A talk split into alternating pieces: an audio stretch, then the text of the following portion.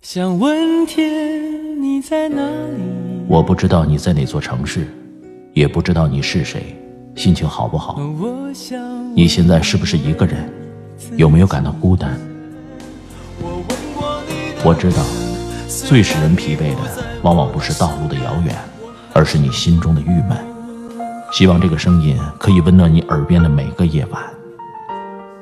我是拿铁，二零一九，让我们听到更多精彩。微信找我，拿铁磨牙时刻。城市的夜晚，听见花开。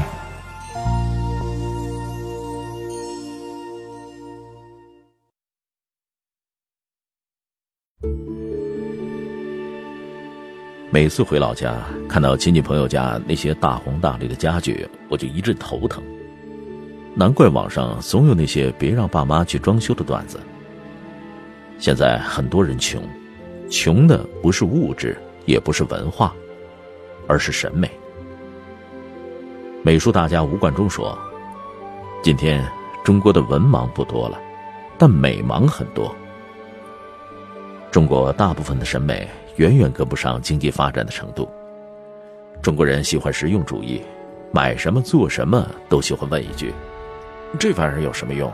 学这个有什么用？”没有恰当的审美，生活剥落出最务实、最粗俗的一面。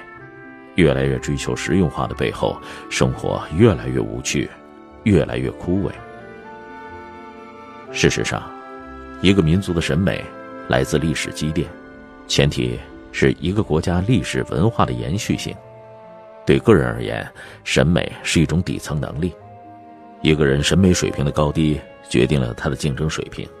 因为注重实用，缺乏审美教育，正将我们的下一代变成彻头彻尾的美盲。前段时间，第二十七届中国金鸡百花电影的海报和金马奖海报的一张对比图被顶上了热搜，网友们纷纷嘲笑。金鸡奖海报无经一张 pose 走天下，以为是某男科医院的广告。而二零一八年金马奖海报由设计师方旭中操刀，以面对电影每个人都是配角的角度出发，这四个侧脸分别来自李安、侯孝贤、巩俐、小野，组成了光影叠嶂的山峰。木心说：“没有审美力是绝症，知识。”也解救不了。老爸是典型的五十年代的老知识分子，搞学术搞了大半辈子。前两天看到我买的各式各样的餐盘，说：“不都是吃饭的碗吗？你知道那么多好看的盘子干啥？费钱，还花那么多时间摆盘干啥？多费时间呢。”我回答：“您看见我们家猫咪了吗？”两盆一模一样的猫粮，它都只吃那个好看的碗里装的，连猫都想在漂亮的碗里吃饭，心情愉悦。盛放食物的器皿是我们每天都会使用的，按照时间换算成本是非常划算的。吃饭这件事儿，如果只是填饱肚子，当然很简单；但是如果让它能够带给你视觉、嗅觉、味觉上更美、更丰富的体验。它就会滋养心灵。如果有选择，你不是也会在外出就餐时选择环境更美的餐厅吗？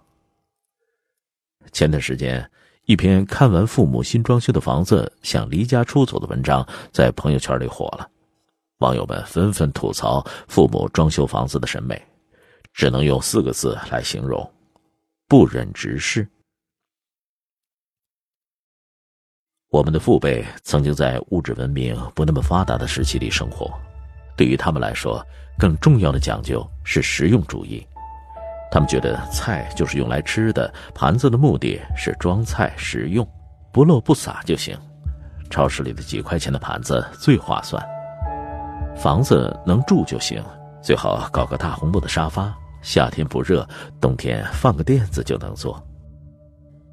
过度追求实用化的人都这样，直奔目标而去，一切过程中的装饰和审美对他们都没有什么意义。美学家蒋勋曾经说过：“美学的基本原则是无用的才是美。”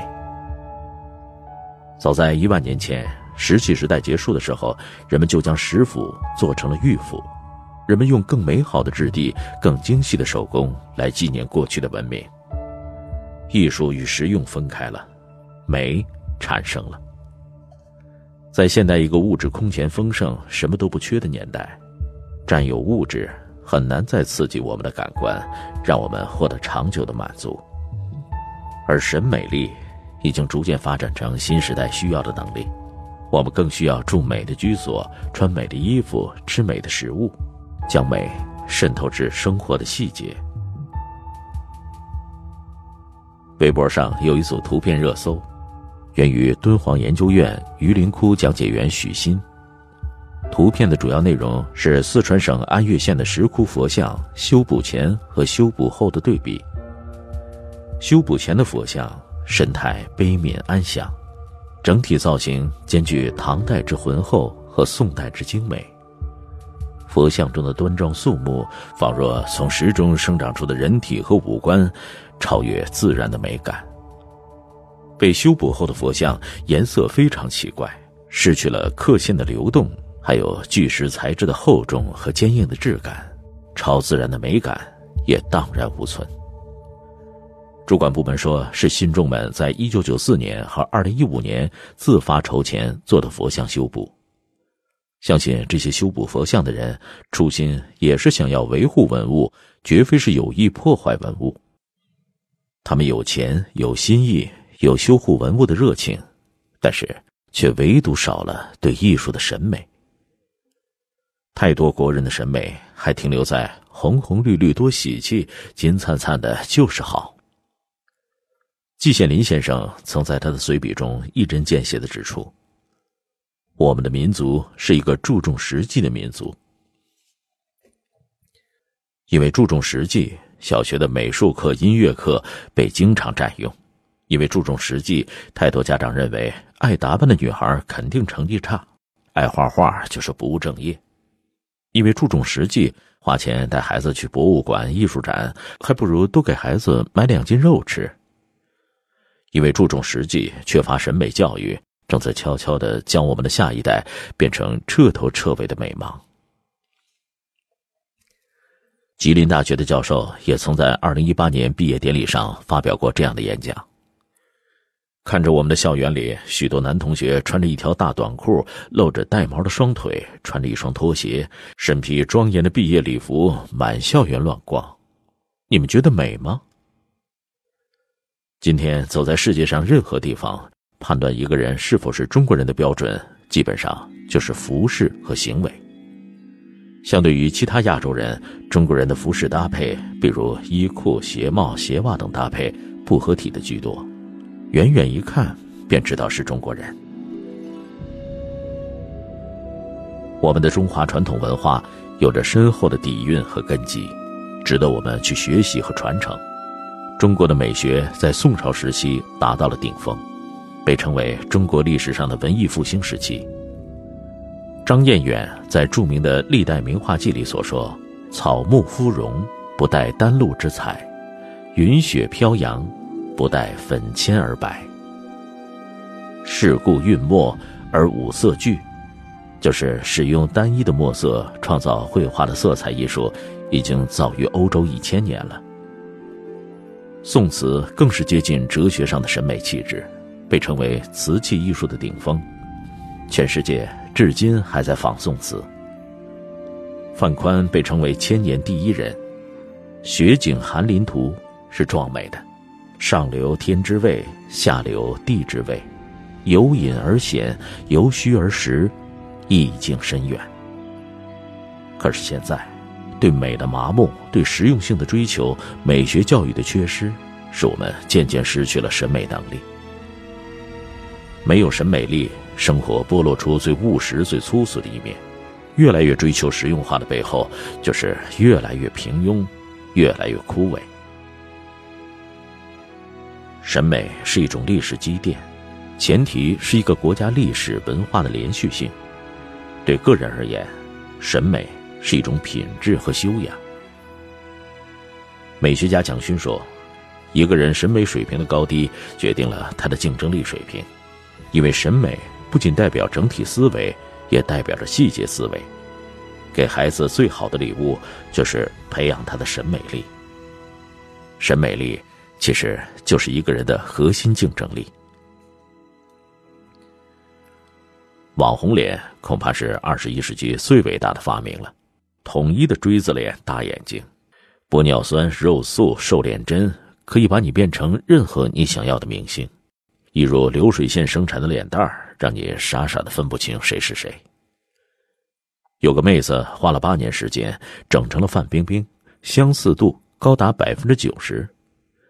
一位二十岁的女孩花了八十万，两年内整容二十多次。把自己整成了四十岁，把脸上好好的胶原蛋白换成了玻尿酸和肉毒杆菌。再来看看港台八十年代的美女，王祖贤长相偏硬朗，林青霞脸部略肉，笑眼生花，眼波流转。虽然美的不完美，但美人入画，惊鸿一瞥。即便科技同样发达的法国。法国女人却从不整形，她们从小就在认知自己，认识自己是这世界上独一无二的艺术品，即使有小小的缺陷，也是一种美。她们从小就知道如何将缺陷变成美，找到属于自己的美学定位，找到适合自己的风格品味。她们明白，只有优雅，才是一个女人最美的状态。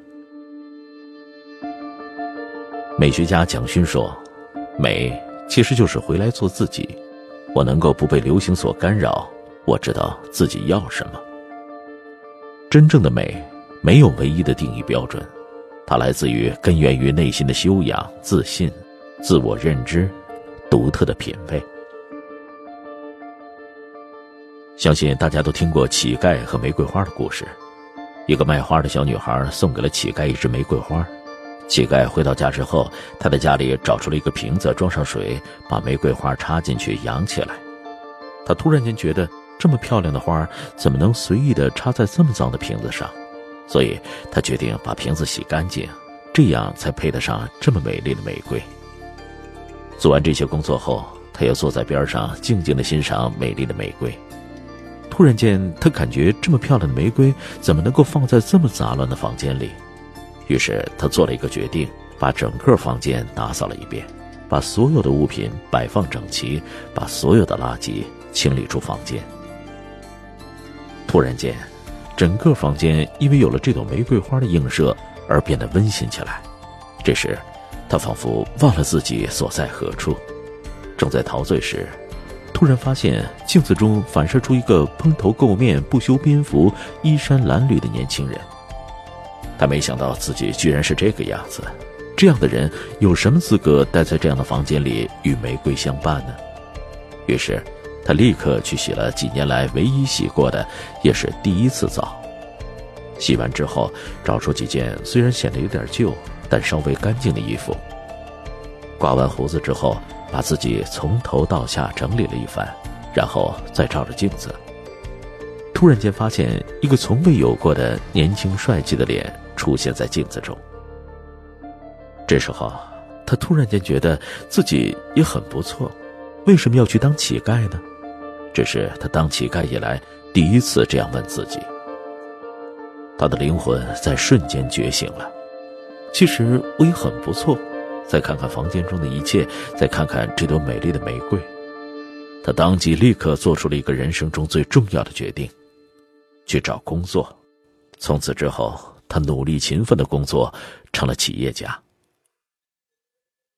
简单的一个故事，却折射了一个简单的哲理：美能够涤荡人的心灵，改变人的精神面貌。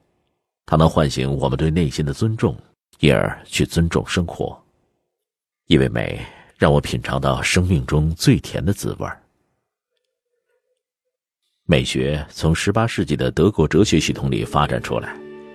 在拉丁文的原意是感觉学是说我们的视觉听觉嗅觉味觉触觉有非常细腻的感受性。所以生命的丰厚记忆的深度都来自于美学的感受。这几年去欧洲旅行的经验让我发现文艺复兴不仅仅给这些国家带来了艺术和文化的飞速进步美学更是渗透到日常生活的点点滴滴。吃饭我们怀疑吃的是艺术品，就餐环境讲究到了极致，家具的园艺、层次以及色彩，一不小心以为到了童话世界。随便走到哪个礼品店买什么东西，都给你拿漂亮的纸包装好，再带上漂亮的手提袋。这些国家真是把讲究这件事儿做到了极致，这一切并不是装出来的，而是自然而然渗透到人们的生活中。经过爱见过美人就越发能够看清生活的本质用美对抗世俗的粗糙。美食与美衣美的环境全都能让人焕发对生活的热情。一个人专注审美的过程就是滋养身心的过程。美学家张世英说人生有四种境界欲求境界求知境界道德境界审美境界。审美为最高境界。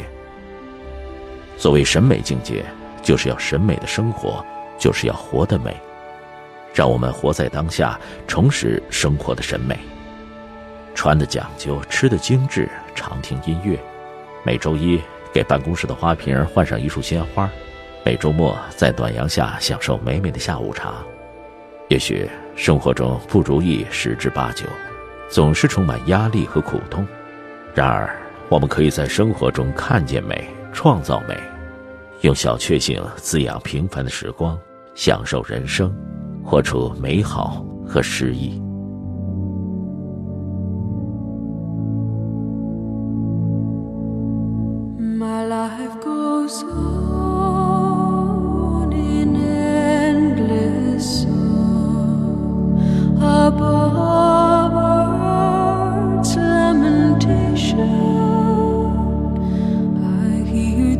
free.